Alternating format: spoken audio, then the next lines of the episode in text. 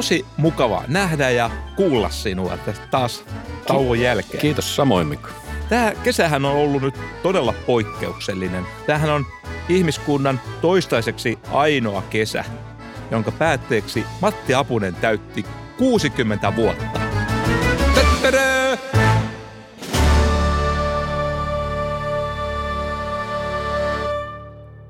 Joo, mä olen nyt harjoitellut muutaman viikon kuusikymppisyyttä ja, ja mun omasta mielestä tämä on mennyt todella hyvin. Mä siirsin mun vapaaehtoisen eläkkeen alkua, mä olen pysynyt työelämässä, enkä ole juurikaan rasittanut terveydenhuoltoa ja sen lisäksi niin on ollut kiva nähdä, miten, miten ihmiset puhuu mulle mukavan hitaasti ja availee ovia. tota, joo, me käytiin kesällä muuten vähän veneilemässä ja mökkeilemässä – Porkkalan kaunihkoissa, mutta historiallisesti kohtuullisen kiinnostavissa maisemissa. Ja mukana oli Hiilennieli ja Antero Vartiakin. Mm. Sä hoidit kokkailut ja me katsottiin sivusta. Ja täytyy kyllä sanoa, että, että sulla on mausteet hyppysissä, että siitä täydet pisteet. Ja leikkaaminen sujui sille tarkan kliinisesti kuin VM-virkamiehellä budjetin siivuttelu.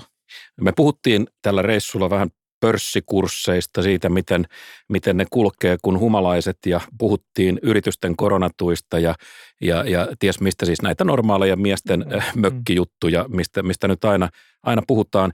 Mutta tänään me jatketaan vähän samoista teemoista. Me puhutaan ensin koronatuista, joita taloustieteilijät on nyt analysoineet huolella. Siis teemalla, oliko ne hyvä idea, oliko nämä tuet hyvä idea. Mehän oltiin keväällä tästä aiheesta pikkusen eri mieltä, mutta tänään me tehdään tilit selviksi. Kumpi meistä oli oikeassa koronatukien suhteen vai, vai onko tulos lattia 0-0? Jatkoerä. Ja sitten me puhumaan tuloeroista ja eriarvoisuudesta. Maailmallahan on tästäkin kaksi näkemystä. Toinen porukka sanoo, että tuloerot Suomessa eivät ole kasvaneet, ja sitten se toinen taas sanoo, että kylläpäs ovat. Eli no, tässähän ihmiset on tietysti ymmärrettävästi hyvin hämmentyneitä taas. Ketä pitäisi uskoa ja millä perusteella? Me lupaamme siis, että tämä lähetys palauttaa teidän mielienne selkeyden ja tyyneyden ainakin tuloerojen osalta. Hyvät ihmiset, tämä on koronasyksyn ensimmäinen AM-testipuikko talouspolitiikan nenäontelossa. Sinne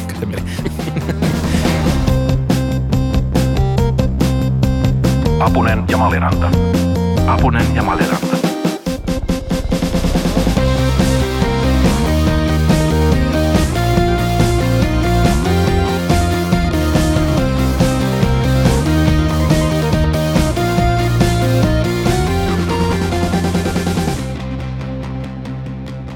Me puhumme viime kevään podcastissa yritysten tukemisesta koronakriisin aikana ja muistini ja tulkintani mukaan me ei silläkään kertaa päädytty ihan täydelliseen yhteisymmärrykseen. Mm.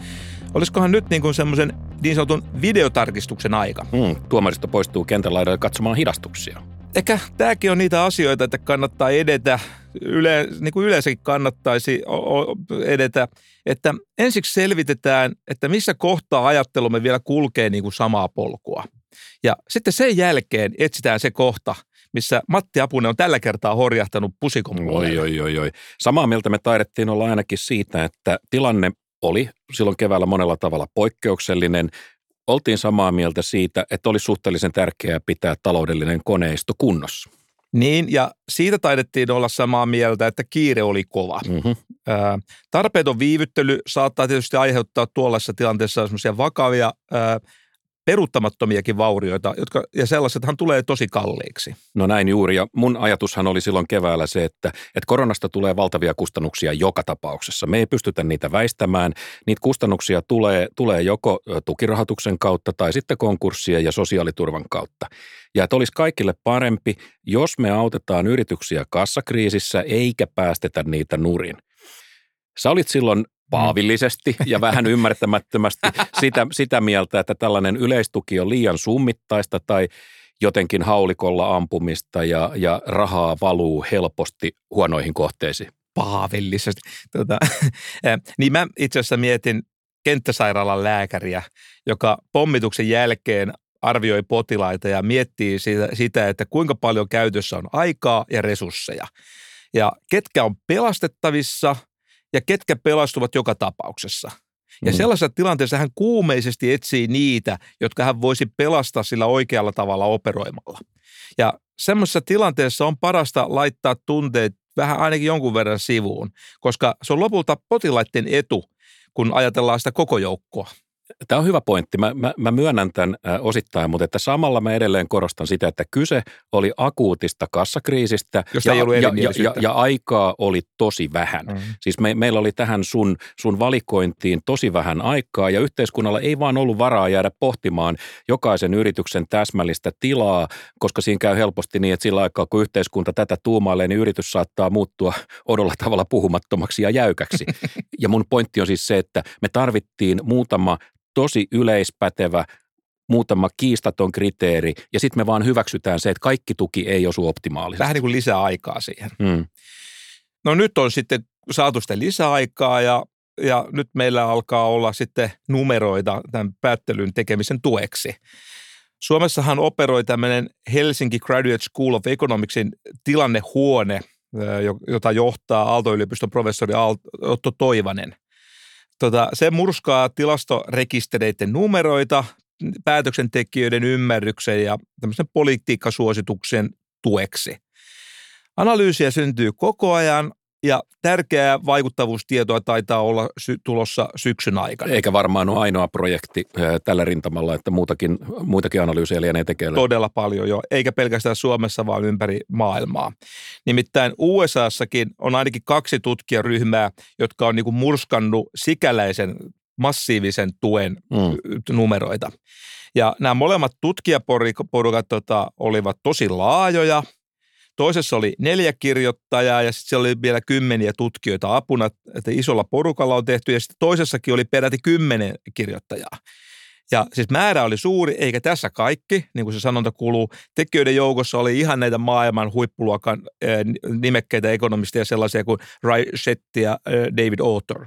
Mä en tiedäkään, että ekonomistien tapauksessa kirjoittajien lukumäärä on se ratkaiseva tekijä. Ei se ollutkaan ratkaiseva, mutta se, siinä on paljon tarkistuslaskentoja tehty. Meidän podcastin kotisivulla on linkit näihin analyyseihin, jos haluatte käydä katsomassa niitä yksityiskohtaisemmin, mutta kerrotaan nyt ne tärkeimmät tuliaiset. Mitä me näissä analyyseissä saatiin selville? Mitä opittiin? No tässä nyt oli sitten taas tarjolla hyviä ja huonoja uutisia. No, hyvät aina ensin. Okei. Okay. Sä olit tällä kertaa oikeassa – Ainakin jossain määrin ehkä. Sanat toi uudestaan, se kuulosti niin hyvältä. Jossain määrin ehkä. Nopeasti toteutettavilla suurimittaisilla tukitoimilla voidaan pelastaa yritysten työpaikkoja ja pitää yhteiskunnan talouskoneistoa kunnossa. Siis se, mikä oli se tavoitekin, mistä äsken puhuttiin. Ainakin joillakin toimilla, joissakin tilanteissa. Siihen, siitä nyt alkaa olla näyttöä. Ja varsinkin toinen näistä tutkijajoukosta havaitsi tämmöisiä havaittavissa olevia vaikutuksia työllisyydessä, eli työpaikkoja saatiin pelastettua. Ja nyt sä puhut siitä David Autorin äh, nyt, ryhmästä. Just näin. Okei, okay. tämä on tärkeää, että kriisin jälkeen ei jouduta aloittamaan ikään kuin alusta. Ja, ja jos mä oikein ymmärsin, niin tässä on yritetty nimenomaan tällä, hakea tällaista syy-seuraussuhdetta. Toisin sanoen tutkitaan, että onko nimenomaan näillä tuilla pelastettu joitakin työpaikkoja, jotka olisi muuten tuhoutuneet. Just näin. Tota, otetaanko sitten ne huonot uutiset? No niin, luonnollisesti. Perinteiset keinot ovat tehottomia ja kalliita. Okei, okay. ja tässä nyt varmaan on osittain kyse siitä, että tällä kertaa niin kyse oli todella erilaista kriisistä. No, kyllä, kyllä. Tämä David Authorin ja kumppanien analyysissä tutkittiin yrityksille myönnettyjä tämmöisiä vahvoja tukielementtejä sisältävien yrityslainaohjelmien vaikutusta. Asetelma oli yksinkertaistaan sellainen, että vertailtiin niitä yrityksiä, jotka olivat päässeet juuri ja juuri sen tukiohjelman piiriin se, ja, ja niihin, jotka tippuivat nipin napin siitä ohjelman piirissä. Eli siellä oli koko rajoite ja, ja sitten katsottiin sen rajan juuri molemmilla puolilla olevia yrityksiä, vertailtiin niitä, niin, ne, jotka juuri pääsivät mukaan ja juuri jäivät ulkopuolelle. Juuri näin, eli ne oli niin lähes täsmä, samanlaisia. Okay. Ja tota, sitten katsottiin myöhempiä muutoksia kummassakin ryhmässä, tämmöistä strategiaa, niin ekonomistislangissa kutsutaan differences in differences tekniikaksi. Okei, no nyt kun me katsotaan näitä, näitä kahta ryhmää, toinen mukana, toinen ei, niin jos mä ymmärsin oikein, niin tämän Otorin porukan analyysissä todetaan, että että koko talouden tasolla, siis Yhdysvaltain talouden tasolla, se sikäläinen ohjelma pelasti 2,3 miljoonaa työpaikkaa. Se on iso määrä. Se on iso määrä. Ja ohjelman piirissä oli kaikki kaikkiaan 70 miljoonaa työpaikkaa, että tämä ohjelma oli todella laaja. Tässä analyysissä sitten laskeskeltiin sitten, että kuinka kalliiksi yksi pelastettu työpaikka on tällä ohjelmalla tullut. Ja näiden, tämän tutkijajoukon tämmöinen niin sanottu keskivälin arvio, kun siinä on haarukoitu sitä, niin kuin näitä, näitä mahdollisuuksia, niin otetaan se keskiväliarvio, joka on ehkä se kaikkein niin kuin todennäköisin arvio, niin sen mukaan yhden pelastetun työpaikan hinta oli toukokuuhun mennessä 224 000 dollaria. Se on iso summa. No sekin on totta, mutta että Nämä ryhmät on nyt istunut, mutta että jury is still out there, niin kuin sanotaan, että jury istuu vielä takahuoneessa. Toisin sanoen, niin tutkijat muistuttaa, että, että tällaisen kustannushyötyarvion tekeminen on vielä vähän varhaista, että me ei vielä saada lopullisia tuloksia, ja tämä pätee myös, myös siihen Suomen tapaukseen, eikö niin? Jo, se on just näin. Eli ohjelman järkevyys ylipäätänsä riippuu ennen kaikkea siitä, että mitkä on sen pitkän aikavälin vaikutukset. Ja se selviää niin tietysti vasta pitkällä aikavälillä. Hyvin paljon tässä riippuu siitä, että kuinka pitkä ja minkä luonteinen tämä kriisi meillä on edessä. Mm. No miten sä luonnehdit tätä kriisiä? No vertauskuvana voitaisiin käyttää vaikka tsunamia. Että tsunamithan on ihan kauheita pahimmillaan ja äkkinäisiä, äkkinäisiä rajuja, joo. Ja just äkkinäisyys on ehkä se niiden tunnis, niin kuin odottamattomia ne pyyhkäisevät niin kuin helposti taloja olemattomiin, niin kuin me ollaan nähty, ja tuhoaa niiden irtaimistoja. Mutta tsunamit ovat tosi harvinaisia onneksi. Ja tsunamin jälkeen sen takia voi olla ihan järkevää ostaa sinne tuhoutuneeseen äh, asuntoon uusi irtaimisto, korjata ne vanhat tuhot ja muuttaa sinne takaisin. Ja jos olisi joku keino, jolla me saataisiin tsunami heti äh, aisoihin tai jotenkin äh, matalammaksi, loivemmaksi, siihen kannattaisi luultavasti tarttua maksu melkein mitä maksoi, jos sillä vaan säästetään ihmishenkiä. Näin voidaan ajatella. Mutta mitäpä sitten, jos tämä vedenpinta nouseekin pysyvästi uude, uudelle korkeammalle tasolle? Siirrytään ikään kuin uuteen normaaliin. Nimenomaan. Vesi ei palaa sinne, mistä se lähti. Niin. No silloin ollaan uudessa, todellakin uudessa normaalissa uudessa tilanteessa ja silloinhan meillä on tilanne se, että sitä asutusta täytyy alkaa rakentaa uusille rannoille. Mm. Niin ne vanhoihin raunioihin kaadettu raha tavallaan hukkuu sananmukaisesti. Menee ihan hukkaan se huk- raha. Mm. Että vanhaan paikkaan ei kannata enää tehdä ja, ja, ja täytyy jättää varaa sille, että vesi kohoaa edelleen. Ja nyt tietysti tässä tilanteessa täytyy jälleen muistuttaa, että tällaisessa tilanteessa toimiva markkinatalous on erityisen tehokas korjauskone. Joo, ja tota, tässä tarvitaan sitä paljon puhuttua yrittäjyyttä ja nyt nimenomaan tämmöistä uudistavaa yrittäjyyttä. Ja valtiovallalla on nyt tässä sitten semmoinen ihan tärkeä tehtävä silläkin niin kuin va- varmistaa sille yrittäjylle hyvät toimintaympäristöt, hyvät edellytykset. Ja tota, tässä varmaan poliittisia toimia on syytä koordinoida – Epäilemättä. Tämä Jetin porukka äh, näyttää muuten kiinnittävän aika paljon huomiota siihen, että, että koronakriisi lisää eriarvoisuutta ja tuloeroja. Tuloerot ja eriarvoisuushan on, on tietenkin median lempiteema ja, ja tätä rukousmyllyä pyöritetään siellä vuodesta toiseen. Ja, me, Suomessa ja, ja mekin joudutaan siihen nyt kantaa, kantaa ottamaan. Pakko meidän on siitäkin kohta jotain sanoa. No mutta sehän on mukavaa. Ei, sitä, ei se ole pakko.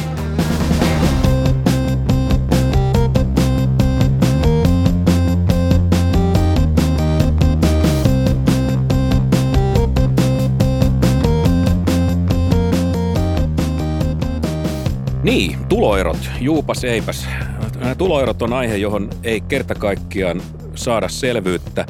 SDPn ajatuspajalta Kalevi Sorsa-säätiöltä tuli loppukesästä uusi tuloeroraportti ja ekonomistipuolella niin professori Matti Tuomala ja, ja Roope Uusitalo ja vapaa ekonomistiystävämme Heikki Pursiainen ovat vaihtaneet liekehtiviä mielipiteitä tästä aiheesta, eikä ole muuten ensimmäinen kerta. Ja Evan johtaja Emilia Kullas kaatoi osaltaan vähän biodieseliä liekkeihin, kirjoitti, kirjoitti tota Iltalehdessä aiheesta – rapsakan kolumnin. Joo, Milläs mielellä sä oot seurannut, mikä tätä keskustelua taas kerran? Siis lähtökohtahan on kiinnostava tässä. Tähän on keskusteluun osallistunut niin kuin ihan maailmanluokan asiantuntijoita ja teräviä kavereita. Ja siinä mielessä ei ole yllättävää, että keskustelussa on ollut paljon hyvää ja kiinnostavaa. Mutta paljon siinä on ollut kyllä sellaista, mikä on saanut vähän niin kuin mielenkin ankeaksi. Sanoisin, että siellä on välillä käynnissä semmoinen sota, jossa on niin kuin pahan tekoa puolin ja toisin. Ja niitä tunnusmerkkejä on niin arroganssia, vastapuolen vähättelyä, ilkkumista, motiivien spekulointia. Normaalia suomalaista keskustelua. Siis. Some, joo, sosiaalisen median keskustelussa aika usein esiintyviä piirteitä. Mutta on tässä kuitenkin ollut ilahduttaviakin piirteitä. Tässä on ollut mukava nähdä, että tämän kaiken ankeuden keskellä ainakin jotkut on pysyneet asiallisena, eivätkä ole provosoituneet. Eli olet noudattaneet Mauno Koiviston kuuluisaa viisasta ohjetta. Kyllä, jotta ei provosoitaisi lisää, niin emme mainitse, ketkä ovat käyttäytyneet hyvin ja ketkä huonosti. Emme mutta edes vihjaile. Niin, mutta äh, otetaan nopea tilannekuva. Siis professori Matti Tuomala ja hänen hengenheimolaisensa, he väittävät, että tuloerot ovat kasvaneet Suomessa. Toisaalla professori Roope Uusitalo ja, ja monet muut ovat sitten huomauttaneet, että tuloerot eivät ole juurikaan kasvaneet tällä vuosituhannella, jos mittarina käytetään niin sanottua Gini-kerrointa, joka mittaa suhteellisia tuloeroja. Yleensä sillä mitataan suhteellisia tuloeroja, mutta palataan vielä siihen myöhemmin. Mutta sitten on tämmöinen Tuomalan fraktio, joka on vastannut, että Kini-kerroin, tämmöinen suhteellisia tuloeroja kuvaava tunnusluku on vain yksi tuloerojen mittari. Ja sitten hän, he huomauttavat, että on olemassa mittareita, jotka näyttävät niin kuin ihan toiseen suuntaan. Toisin sanoen tämä Tuomalan joukkue sanoo, että, että jos me katsotaan esimerkiksi hyvätulosimman prosentin osuutta kokonaistulosta, niin me saadaan selvästi synkempi kuva tuloerojen kehityksestä kuin, kuin Giniä käyttämällä. Et toisin sanoen heidän pointtinsa on se, että rikkain prosentti tai rikkain promille väestöstä menee menojaan. Mutta että nyt tämä asia pitää tehdä, mikä kerta kaikkiaan selväksi. Ja nyt, nyt, nyt sanot selkeillä lauseilla, hengästymättä ja intoilematta, mikä tämä mystinen Gini on, johon, jonka nimeen toiset vannoo ja toiset ei? No se on ehkä yleisimmin käytetty tuloerojen mitta. Ja siitä mittarista voin sanoa, että jos kenenkään tulot eivät ole alle keskiarvon, eli saavutetaan tämä tavoite, joka väitetysti jonkun joskus on esittänyt, että kaikki tienaa vähintään saman verran kuin keskitulot, ne. niin silloin tämä Gini-kerroin on nolla. Eli se, se on se ensimmäinen ääripää. Vasemmiston ikiaikainen haave. Joo, Gini nollaan. Toinen ääripää on sitten, mä tiedän kenen haaveessa tämä on, niin se toinen ääripää on se, että kaikki sen kansantalouden tulot on yhdellä ja samalla henkilöllä. Ja silloin tämä Gini-kerroin saa lukuarvon 100. Suomen Gini-kerroin on noin 25, mm-hmm. joka on jos siihen hakee vähän niin kuin semmoista vertailukohtaa, niin se on kansainvälisesti vertainen sangen alhainen luku. Että siellä on noin ehkä, Suomi on ehkä noin viiden, kuuden, seitsemän joukossa. Siellä on muutama meidän alapuolella, tai siis jolla on vielä hiukan pienempi. Niin, mutta mikään ei ole merkittävästi tota, Suomea pienemmän tuloerojen maa. Eli voidaan niin kuin sanoa, että Suomen tulojako on niin kuin melko tasainen tällaisessa kansainvälisen vertailun katsonnassa. Okei, ei aihetta paniikkiin tämän perusteella. Siis gini on yleinen malli, jolla voidaan mitata matemaattisesti jonkun jakauman epätasaisuutta, mutta nyt kun sä sanoit, että Suomen gini on 25, niin mitä tämä 25 oikeasti tarkoittaa. Ja tämä on nyt niin hankala kysymys, että, että me otetaan esille AMn oljenkorsi, jonka nimi on Kilauta gurulle. Ja meillähän on tietysti puhelinmuistiossa näitä vaikka kuinka paljon.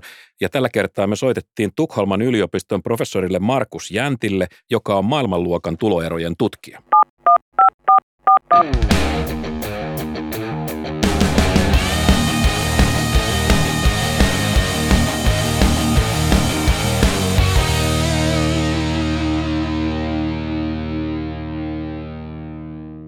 Me kysyttiin Markus Jäntiltä esimerkkiä, joka valaisisi hiukan sitä, että mitä, mitä Gini-kerroin tarkoittaa tulonjaan tapauksessa. Mitä siis tämä Suomen Gini-luku 25 tarkoittaa? Markus selitti, että se tarkoittaa sitä, että kaikkia mahdollisia parittaisia vertailuja tehdään ihmisten kesken. Ja niiden parittaisten vertailujen ero on sitten 50 prosenttia keskitulosta – Eli se kerrotaan kahdella se 25 tota, tulkintaa varten.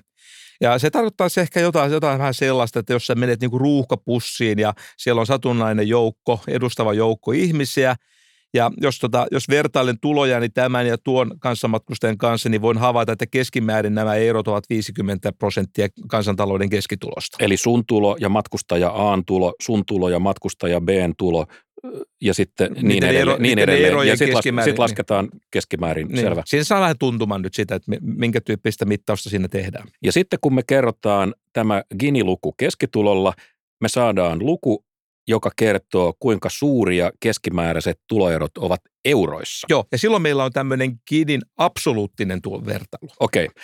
matematiikka on, on ihanaa. Mutta Mika, mitkä on tämän Gini-kertoimen selkeät ansiot? Miksi se on niin käyttökelpoinen tai tarpeellinen? No sitä me kyseltiin Markukselta ja tota, Markus sitten totesi, että Gini-kertoimella on monia hyviä puolia. Sen avulla saadaan niin nopeasti semmoinen yleiskuva siitä sekä tuloerojen tasosta tietyssä maassa, mutta myöskin siitä tuloerojen kehityksestä. Eli tähän nyt ehkä sopii se aika usein käytty ilmaisu, että tällä Gini-kertoimella saadaan se aika usein puhuttu iso kuva asiasta. Joo. No Ginistä on siis suhteellinen versio, jossa lasketaan kuinka isoja tuloeroja ihmisten välillä on prosentteina mitattuina. Ja sitten niin kuin sä äsken sanoit, meillä on tämä absoluuttinen versio, jossa lasketaan näitä eroja euroina. Euroina, juuri näin. Se on siis se absoluuttinen mittari. Ja näitä kahta käytetään – rinnakkain ja toista niistä rakastaa vasemmisto ja toista rakastaa oikeisto, ainakin siihen asti, kun luvut on itselle mieluisia. Niin, tällä kertaa on niin, että tämä absoluuttinen kielikerroin kertoo siitä, että tuloerot ovat kasvussa olleet. Jolloin vasemmisto mielellään tarttuu siihen. Öö, joo, se, tai niin, no, ainakin tämmöinen syy-seuraussuhde, ajallinen yhteys näyttää olevan. Ja oikeisto sanoo, että, et, että suhteellisen suhteellisesti mittari, ei ole tapahtunut niin, mitään. Että prosentuaaliset erot on pysynyt niin kuin samanlaisena, suurin piirtein samanlaisena. Okay. Ja toi, Markus vielä korosti sitä, että tämä absoluuttinen mittari on vähän nimitykseltään huono, että hän itse haluaisi käyttää reaalinen mittari, että se, se mittaa tämmöisiä tavallaan, että mitä sillä sillä erolla olevalla eurolla saa käsiksi. Kuunnellaan, mitä Markus sanoo tästä täsmällisemmin. Suhteellisten tuloerojen kannattajia on, on, on nyt löytynyt aika paljon taholta, joita mä nyt identifioin oikeistoksi. Ähm, ja ja, ja tota, absoluuttisia tuloeroja haluavat mitata tahot, joita, joita ehkä identifioisi vasemmistoksi. Ja tämä on sillä tavalla ähm, hämmästyttävä äm, tilanne, että silloin kun me puhutaan taas suhteellisesta köyhyydestä, niin silloin niiden absoluuttisten ää, mittareiden kannattajat, ne löytyy yleensä silloin oikeistosta. Ja, ja tässä niin kuin vähän ehkä nyt saattaa syntyä sellainen mielikuva, että, että nämä niin kuin absoluuttiset versus suhteelliset ää, kannanotot, niin kuin ne valitaan tilanteen mukaan, eikä suinkaan jostain niin kuin periaatteista lähtien. Näyttää nyt tähän siltä, että on niin kuin tavallaan suhteellisen varmaa, että tähän ei ole nyt semmoista absoluuttista totuutta tai, tai sitten näyttäisi olevan niin, että totuus vaihtelisi mukaan tilanteen mukaan. E, näinhän ei tietenkään ole. Totuus on universaali ja vakio. Mutta nyt kun me kuullaan tätä puhetta, että Gini ei riitä kertomaan totuutta, niin, niin, niin missä on se todellinen vaihtoehto Gini-kertoimelle? Onko meillä mitään yhtä sellaista lukua, joka antaisi meille jotenkin paremman yleiskuvan tilanteesta kuin, kuin äh, Gini? No, se, Vai onko tämä kysymys edes tarpeellinen? No kylläkään me tarvitaan tämmöinen tunnusluku, joka antaa sen yleiskuvan ja ilmeisesti se, sellainen, kun käytiin tätä keskustelua Markuksen kanssa ja tätä asiaa käyty läpi, niin näyttää siltä, että Kini on nyt niin kuin tähän tarkoitukseen luultavasti paras. Se on kaikkein suosituin, sitä esimerkiksi tilastokeskuksen kotisivuilla käytetään hyvinkin paljon ja monissa tilanteissa. Me puhuttiin siitä, että tämä tuloerot on kyllä sitten taas niin monimuotoinen kysymys, että tämmöinen yksittäinen indikaattori ei riitä, ei kiinni tai ei ole mikään sen vaihtoehtokaan, vaan tarvitaan alaisen mittareita. Ja toisin sanoen kysymys ei ole siitä, tarvitaanko kinille korvaajaa vai tarvitaanko sille kinille tämmöisiä täydentäviä indikaattoreita. Yksi on se, että, että valitaan niin kuin lisää tällaisia yksittäisiä indikaattoreita, jotka niin kuin vähän sitten tavoittaa vähän eri ulottuvuuksia tuloeroista. Yksi on tämä, että, että jonkun niin kuin tietyn väestönosan, usein rikkaimman väestönosan tuloisuus, sitten on niin kuin muita – äm, tulonjakoindikaattoreita, jotka niin kuin, se, niin kuin Ginia enemmän painottaa, painottaa ääripäitä tulojakaumassa. Toinen keino edetä on, on niin kuin katsoa samanaikaisesti niin kuin useampaa eri ulottuvuutta. Mä esimerkiksi olen pitänyt aika hyvänä sitä, että katsotaan sitä, kuinka tulot on kehittynyt eri osissa tulonjakoa ja, joka ikään kuin sitten esimerkiksi katsomalla niin kuin alinta kymmenystä, ylintä kymmenystä ja, ja, ja keskimmäistä neljättä ja viidettä kymmenystä ja katsoo niiden tulojen kasvua tietyn, periodin aikana niin kuin saadaan monipuolisempi kuva siitä, miten, miten tulot on kehittynyt eri osissa tulonjakoa, joka niin kuin täydentää, eli tavallaan niin kuin ei haetakaan yhtä niin kuin vaihtoehtoista tai täydentävää indikaattoria, vaan niin kuin laajennetaan tarkasteluhorisonttia. Ja, ja mä, mä, mä niin kuin pidän sitä niin kuin viisaana tapana katsoa, katsoa tulonjakoa. On siis tarvetta katsoa sekä vasemmalle että oikealle, kun tulojako aletaan sitten tarkemmin kammata. Ja nyt kun sä sanot vasen ja oikea, niin se tarkoitat nimenomaan tulojakauma. Tulojakauma vasemman, mutta Hyvä. kyllä tässä saa, tämä, saa... on se poliittinenkin aspekti, mutta nimenomaan äh, tulojakoja mietin tässä enemmän. Äh, tämmöinen roosilainen lähestymistapa kohdistaa katseen sinne tulojaukaamaan pienituloiseen, eli sinne vasempaan reunaan. Eli Rawlsilainen agenda tarkoittaa sitä, että aina, aina lähdetään siitä niin kuin sen heikoimmassa asemassa olevan intressistä. Niin, ja se tavallaan ta- Arvi, arvioidaan mene, niin, menestystä niin, sitä kautta, että kuinka paljon se parantaa heikoimmassa asemassa olevien. Eli yhteiskuntakin verrataan tavallaan sen Asema. perusteella, kuinka hyvin ne kohtelee kaikkein huonommassa asemassa olevia. Eli käytännössä katsotaan sitten vaikka sellaista, että mitä ovat tulot tulojen kehitys esimerkiksi? Esimerkiksi katsotaan, että mitkä on niin tulot tai niiden kehitys esimerkiksi katsotaan vaikka pienituloisinta viidennestä Joo. ja tehdään vertailu sen perusteella. No sitten kun me katsotaan sinne oikealle, me nähdään siellä tietysti huipputuloja ja nähdään, miten huipputulot ö, on, on kehittynyt ja tämähän on nimenomaan se suunta, jonne Tuomalla tähyilee ja hän näkee siellä kovia tuloja ja nopeaa tulokehitystä ja on sitä mieltä, että yhteiskunta menee huonoon suuntaan. Ja no se, mihin suuntaan niin kuin haluaa sitten katseensa kohdistaa, niin riippuu tietysti muun muassa siitä, että mistä taloudellisen tai yhteiskunnallisen kehityksen tekijöistä nyt ollaan sitten kiinnostuneita. Ja tietysti kyseessä on myöskin arvokysymys, mitä suurimmassa määrin, että keskittääkö tosiaan huomiotaan huipputuloisiin vai pienituloisiin. Mm. Ja äh, professori Markus Jäntti kiteytti oman näkökulmansa myös aika osuvasti seuraavaan tapaan. Siinä on syynsä. Nythän se niin kuin, on viime vuosikymmenet ollut niin kuin, kovassa huudossa. Mua kuitenkin mun mielestä niin sosiaalipoliittisesti relevantti ryhmä on kuitenkin niin heikkotuloiset. Et, et se on, niin kuin, kun ihmisen aika on rajallista, niin kyllä mä niin kuin, siihen on niin kuin itse pitänyt niin kuin olennaisempana panostaa. Markus tosiaan peräänkuulutti monipuolisen indikaattorisetin käytön tärkeyttä ja niitä tarvitaan just sen ta- siihen, että ymmärrettäisiin tarkemmin, että keitä tämä köyhyys koskee ja mistä nuo tuloerot johtuvat. Hmm. Markus itse on niin kuin tutkimuksissa keskittynyt nimenomaan lapsiköyhyyteen ja se vaikuttaa perustellulta rajaukselta esimerkiksi siitä näkökulmasta, että lapsien kohdallahan kyse ei ole heidän niin kuin omasta valinnastaan. Hmm, hmm. Ja sitten taas toisaalta voi ajatella, että lottoamalla tai perimällä huippurikkaaksi tuleminen tota, ei liene se osa sitä tuloeroja, joka on esimerkiksi talouden dynamiikan kannalta jotenkin erityisen kriittistä tai tärkeää. Tähän ei tarkoita sitä, etteikö lainkaan pitäisi katsoa sinne oikeaan reunaan. Et, et Markuskin sanoi, että huipputulojen tutkimukselle on sinänsä ihan hyviä perusteita ja yksi hyvä syy liittyy siihen, että et, et suuret tulot voi kytkeytyä poliittiseen valtaan ja se on näkökohta, joka on jossain muualla, ehkä vaikkapa Amerikassa vielä varmaan relevantimpi kuin Suomessa. Niitä Pohjoismaissa. Mm. Pointti on muuten se näkökohta, joka, jonka me olemme kuulleet suosikkimen Daron Asemoklun suusta mm, äh, kyllä. parinkin otteeseen.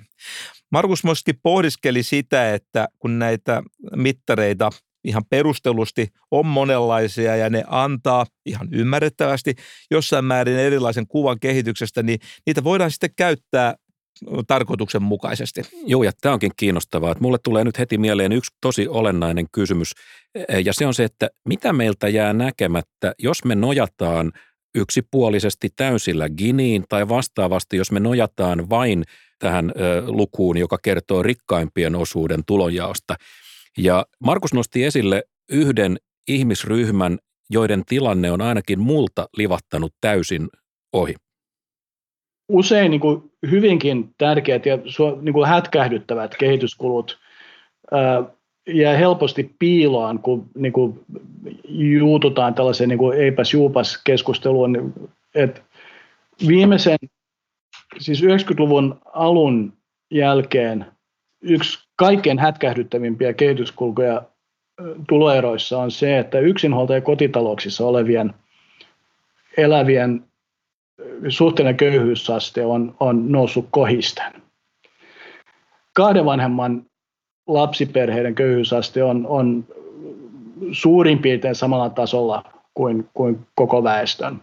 Mutta yksinhuoltajakotitalouksien on, joka oli siis 90-luvun alussa sama suuruusluokkaa kuin kahden vanhemman kotitalouksissa asuvien, niin, niin se on nyt niin kuin massiivisen paljon noussut ja on hyvin korkealla tasolla. Että lähes joka kolmas henkilö, joka asuu yksinhuoltaja kotitaloudessa, on suhteellisesti ottaen köyhä.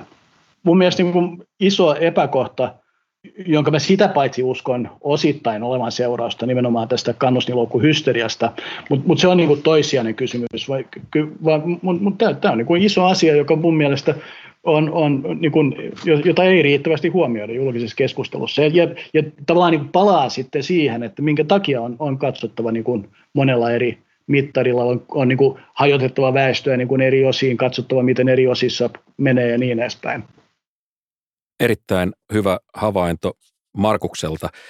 Nyt kun me puhutaan tuloeroista, niin nopeastihan käy niin, että, että keskustelu lipsahtaa puheeksi eriarvoisuudesta. Meillä puhutaan yhtä aikaa ja rinnakkain tuloeroista ja eriarvoisuudesta, jotka on tietysti kaksi ihan eri asiaa. Ja ongelma on vähän siinä, että tuloeroja voi mitata, niin kuin on, on nyt kuultu, mutta eriarvoisuuden mittaaminen on, on tosi vaikeaa. Et eriarvoisuudessa on ihan valtava määrä eri, eri ulottuvuuksia ja se tarkoittaa silloin sitä, että sen kuvaamiseen tarvitaan valtavan paljon mittareita. Se on vähän sama kuin kun vaadittaisi yhtä lukua, joka kertoisi demokratian tilan. Kukaan ei kai tosissaan sellaista niin kuin vaatisi, eikä, eikä sellainen onnistuisi. Se on hyvä esimerkki. Eli näinhän se on. Ja eriarvoisuutta tota, voi katsoa niin kuin tosiaan montaa kautta. Sitä voi katsoa nyt taloudellisen eriarvoisuuden näkökulmasta, mutta ihan tärkeitä näkökulmia liittyy tämmöisiin asioihin kuin terveyteen ja koulutukseen. Hmm. Et pidetään nyt erillään sit puurot ja velit, kun puhutaan tuloeroista ja eriarvoisuudesta. Yksi pointti vielä tähän keskusteluun, niin Helsingin yliopiston sosiaalipolitiikan professori Heikki Hiilamo kirjoitti talvella hyvän kolumnin, jossa hän huomautti, että tutkimus ei ole pystynyt osoittamaan, että tuloerot olisivat yksilötasolla syy-yhteydessä hyvinvointiongelmiin. Ja tämä on monelle yllätys. Hän käyttää esimerkkinä sitä, että masennuslääkkeiden käyttö esimerkiksi ei ole yhteydessä alueellisiin hyvinvointieroihin. Varmaan siinä on käytetty muitakin indikaattoreita, mutta masennuslääkkeiden käyttö nyt on ainakin yksittäisenä indikaattorina aika huono huono voinnin mitta, koska jos mä oon ymmärtänyt oikein, niin niiden avulla on saatu esimerkiksi itsemurhan lukuja reilusti alas. Niin. Hilmo sanoo, että eriarvoisuus on kasvanut koulutuksen perusteella. Se näkyy työllistymisessä ja, ja se näkyy elinajan odotteessa ja se näkyy jopa lapsettomuudessa, mikä on, mikä on musta aika mielenkiintoista. Mutta hän huomauttaa, että tämä vähiten koulutettujen aseman suhteellinen heikentyminen, niin se ei välttämättä sinänsä kerro eriarvoisuuden kasvusta, vaan päinvastoin se voi kertoa siitä, että, että yhä useammalla on mahdollista tavoitella parempaa asemaa yhteiskunnassa. Tämä kuulostaa oudolta, mutta tämä on ihan järkeenkäypä juttu. Kyllä. Yleinen koulutustaso on tosiaan noussut dramaattisesti. Toisin sanoen yhä useampi suorittaa peruskoulun jälkeisen tutkinnon. Tosin tässä nyt on tapahtunut vähän niin kuin käännettä tässä viime vuosina, mutta jos katsoo taas sitä pitkällä, pitkä, pitkä pitkällä linjalla, niin, niin Heikin argumentti on, on se, että pelkän peruskoulun varaan jäävien joukko on pienentynyt tässä niin kuin pitkässä ajojaksossa, ja siihen kuuluu entistä enemmän niitä, joilla on oppimisvaikeuksia tai muita tämmöisiä elämän riskitekijöitä. Ja paremmassa asemassa olevat työllistyvät ja työttöminä jatkavat vain ne, joilla on näitä suuria työllistymisen esteitä. Ja nämä esteet liittyy yleensä erilaisiin pahoinvoinnin muotoihin. Hilmahan ei tietenkään halua sanoa, että mitään ongelmaa ei olisi, mutta hän on ihan oikeassa siinä. Musta on hyvä, hyvä argumentti, kun hän sanoi, että, että näiden vaikeimmassa asemassa olevien ihmisten tilanne ei parane tämmöisellä yleistävällä, epämääräisellä eriarvoisuuspuheella, vaan se paranee ainoastaan sillä, että me löydet, tunnistetaan nämä ihmiset, me löydetään he ja, ja sitten me pystytään yksilöllisesti perkaamaan niitä ongelmia, jotka siellä on, siellä on taustalla. Ja tähän minä sanon, että oikein Heikki. Ja Juho Saari on puhunut myöskin näistä katveista ja johtopäätös on se, että kinikerron ei riitä. Yksinään tarvitaan paljon puolellisempia ja tarkempia indikaattoreita.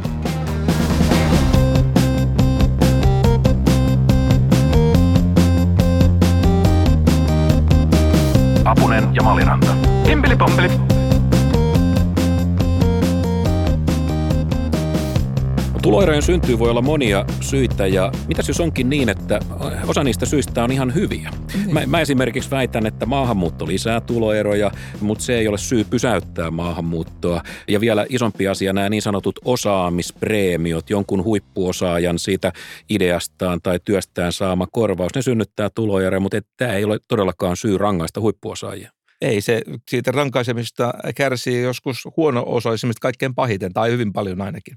Mutta missä määrin tässä on kysymys tästä niin sanotusta rocktähti- tai supertähtitaloudesta, et, et kun me eletään digitaloudessa, jossa niin kuin tiedetään, niin digitaalisten tuotteiden monistaminen ja levittäminen on halpaa ja samalla niin kuin ideoiden arvo kasvaa ihan, ihan mm, mielettömäksi. Mm, mm, eikö se ole ihan väist...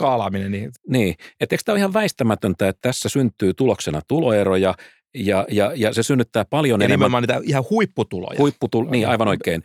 Tähtitieteellisiä mm. tuloja, niin, niin et, et syntyy paljon tehokkaammin tätä kautta kuin jonkun kuvitteellisen suomalaisen rahaeliitin ahneuden seurauksena. No näin voisi ajatella. Tota, nimittäin sä oot, Matti, tällä kertaa kiinni Huomaatko, mä lisäsin sinne kin päätöksen. Sä, sä olet pehmenty. Joo, ei, täytyy nyt vähän ryhdistäytyä.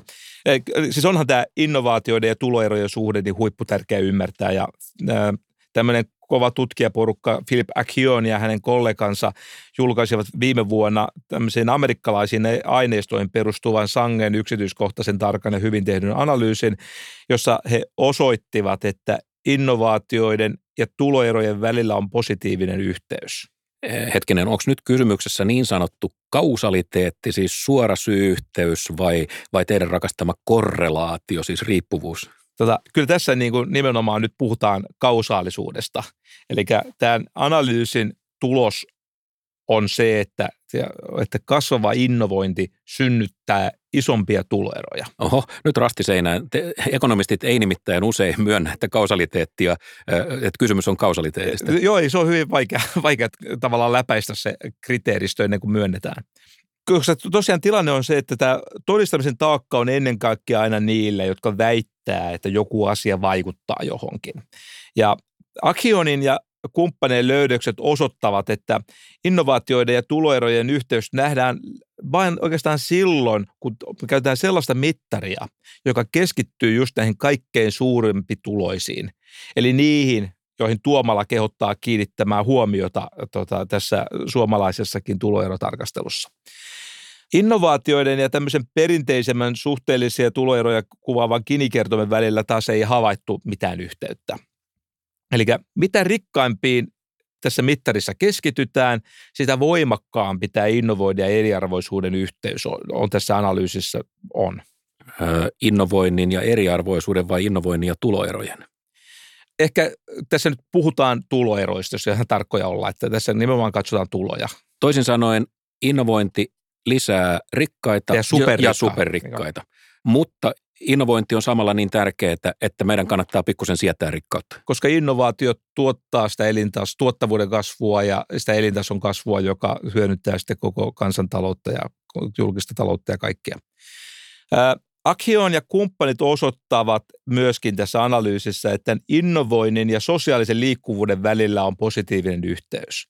Mm-hmm. Tarkoittaa sitä, että mitä enemmän jollakin alueella Yhdysvalloissa on innovointia, niin sitä enemmän siellä, siellä alueella on sosiaalista liikkuvuutta. Erittäin hyvä uutinen. Joo, kyllä, koska monet ajattelee, että sosiaalinen liikkuvuus on paitsi tehokkuus, mutta se on myöskin oikeudenmukaisuuden näkökulmasta tota, kannatettavaa ja toivottavaa.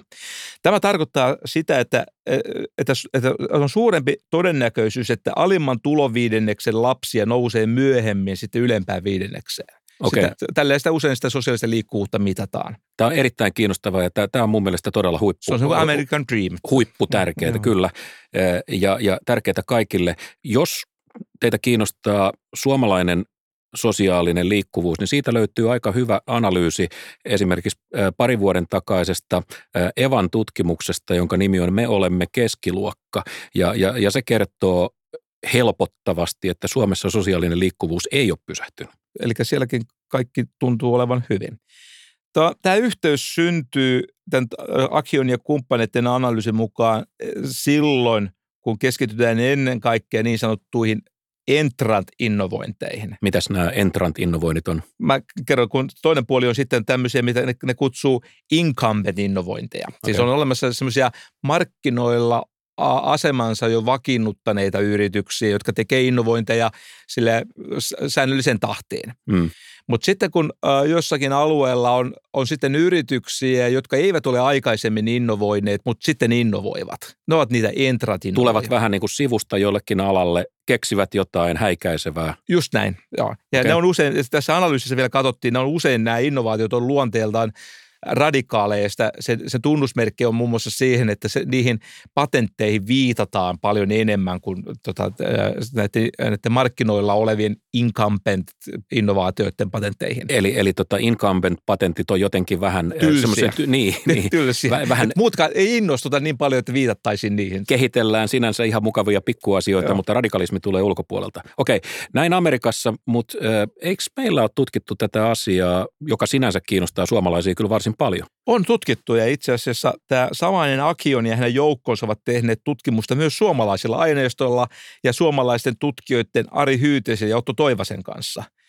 Tota, he ovat yhdistäneet näissä analyysissään suomalaisia rekisteritietoja ihmisten ja yritysten tuloista, patentteista ja sitten siellä on mukana, mikä on niin kuin tärkeä, armeijan palikkatesteistä, että saadaan vähän niin kuin joku tunnusluku tälle niin kuin kognitiivisille kyvyille tai älykkyydelle. Myöskin Lotta Väänänen on tehnyt tosi kiinnostavaa tutkimusta Otto Toivasen kanssa tästä samasta aihepiiristä. Tästähän tulee kohta Otto Toivanen erikoislähetys. Hän esiintyy, hän nousee esiin toistuvasti. Pitäisikö meidän muuten kutsua joskus se vieraaksi tälle? Sopii mainiosti kuulemani mukaan Terävä Veikko. Mitäs ja nämä, mukava. Mitäs nämä tulokset kertoo? No näissä analyyseissa saadaan paljon samansuuntaisia tuloksia, mitä noissa Akion ja kumppaneiden Amerikkaa koskevissa tuloksissa, mutta myöskin siellä on paljon tämmöistä erilaista täydentävää tietämystä tullut. Annas nyt jotain vähän konkreettisempaa. No, mitäs tämä nyt, kelpaisiko tämä? Ensiksi, mikä on aika tärkeää, on se, että innovoinnilla on Suomessa mahdollista vaurastua. Että Suomi ei ole Pohjois-Korea, että täällä oikeasti voi tulla rikkaaksi innovoimalla. Mm-hmm.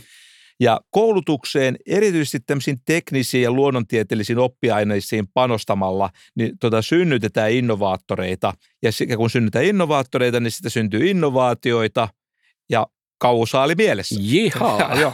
Siinä oli sellainen asetelma, että saatiin tämmöinen kausaali perustelu tälle yhteydelle. Vanhempien tuloilla on tämmöinen korrelaatio, tilastillinen yhteys innovointiin. Mutta kun järjestetään semmoinen kisa – että mikä tekijä on ratkaiseva, niin vanhempien koulutus on se, mikä dominoi. Okay. Eli se, ei se, se tulot ole se ratkaiseva, vaan se vanhempien koulutus. Eli sosiaalisella taustalla on merkitystä, mutta ei niinkään tuloilla, vaan sillä koulutuksella. Ja vielä kiinnostava ja tärkeä havainto, nämä innovaattorit tuottaa hyvää siinä kansantaloudessa ympärille, joka leviää ymp- hänen ympärillään. Ja hänen panostuksestaan hyötyvät saman yrityksen työtoverit ja, ja sitten myöskin tämä erityisesti tämä kyseinen sen työnantajan taustalla oleva yrittäjä. Niin, mutta että nyt mun on pakko kysyä vähän niin kuin Devil's Advocate hengessä, että jääkö tuota duunarille taaskaan mitään muuta kuin jämät. Kaikki muut näyttää hyötyvän, mutta et saako duunari mitään? Itse asiassa jää. Keksijöille päätyy tästä hyvästä näiden analyysien mukaan 8 prosenttia, siis vain 8 prosenttia. Ja karkeasti kuvattuna yrittäjät keräävät uusista tuotoista vajaa puolet, duunarit saa noin neljänneksi ja loput menee sitten toimiston väelle. Okei, erittäin, erittäin kiinnostavaa. Vedetään Mika vielä tämä meidän suuri tuloerokeskustelu yhteen. Mitä meille jää tästä nyt käteen? Jääkö meillä nyt jotain absoluuttista vai pelkkää suhteellista horinaa? No meille jäi 4,0 pointtia. Hyvä. Ja ensimmäinen näistä pointeista liittyy Gini-kertoimeen ja se sanoo, että... Eh, silloin kun halutaan saada yleiskuva tuloeroista ja niiden kehityksestä, niin Gini-kerroin on erittäin hyvä mittari siihen tarkoitukseen. Ja Gini-kertoimen perusteella saatu yleiskuva on se, että et, et Suomen tuloerot ovat pysyneet noin 20 vuotta suhteellisen vakaana ja, se on, ja, ja ne on kansainvälisesti katsoen kohtuullisen pienet. Tämä on siis löydös numero kaksi. Näin. Ja sitten löydös numero kolme. Gini-kertoimen lisäksi tarvitaan täydentäviä muitakin mittareita, joiden avulla voidaan sitten katsoa sitä tulojakauman vasenta ja oikeata reunaa, siis köyhiä ja rikkaita. Ja äh, sieltä löytyy sitten lisää tietoa. Ja kun halutaan tietoa huonoimmassa asemassa olevien tilanteesta, katsotaan sinne jakauman vasempaan laitaan ja näin pitää tehdä. Tässä tuli hyviä perusteluita siihen, mutta jos ollaan kiinnostuneita esimerkiksi innovaatiotoiminnan ja, ja tuottavuuden kasvun edellytyksistä, niin silloin voi olla hyödyllistä katsoa myöskin sitä tulojakauman oikeata laitaa. Ja neljäs johtopäätös on sitten se, että vaikka yleiskuva onkin tärkeää, että tiedetään suurin piirtein missä mennään, niin meidän täytyy varoa liian yleistävää puhetta eriarvoisuudesta. Täsmälleen näin. Tarvitaan yksityiskohtaisen mittareita, jotta voidaan niin tunnistaa eri väestöryhmien ongelmia, kuten vaikka nyt yksinhuoltajaperheiden tilanteen kehitys Suomessa on ollut tällä vuosituhannella. Onko tämä nyt selvä juttu? Meidän loppulause on, että Giniä ei panna viralta, mutta sille pitää saada seuraa. Joo, Giniä ei jätetä. Giniä ei jätetä. ei ainakaan sen suhteellista versiota.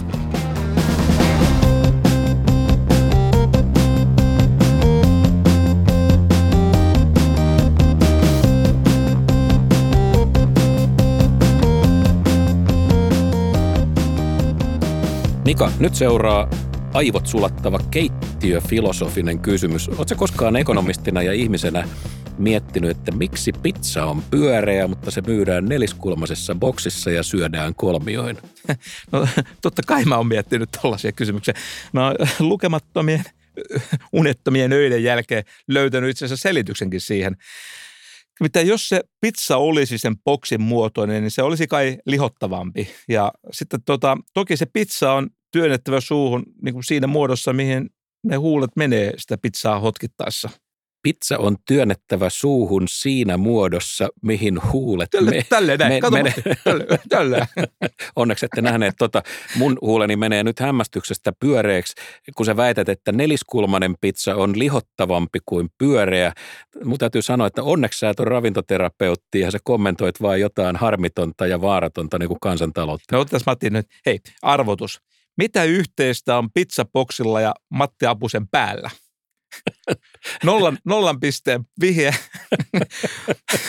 Matte, Kuori on isompi kuin sisältö vai? joo, joo. Pizzaboksi on tarpeettoman paljon tilavuutta suhteessa siihen pizzaan, mitä, mitä siellä sisällä on. asia selvä. hyvät kuulijat, Tämä oli AM Pyöreä totuus neliskulmaisessa maailmassa. Me palaamme kuulokkeisiinne kolmen viikon kuluttua.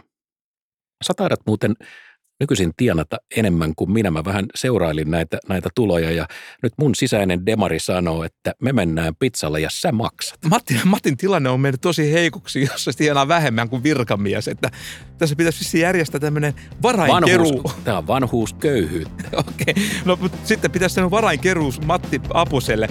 Se, tämmöinen, se on tietysti järjetöntä, mutta onko se ihan vastikkeetonta? Ja siinä, siinä voi joutua äkkiä arpajaishallinnon hampaisiin. Joo, se, tämä on asia, jonka ymmärtää ainoastaan poliisihallitus.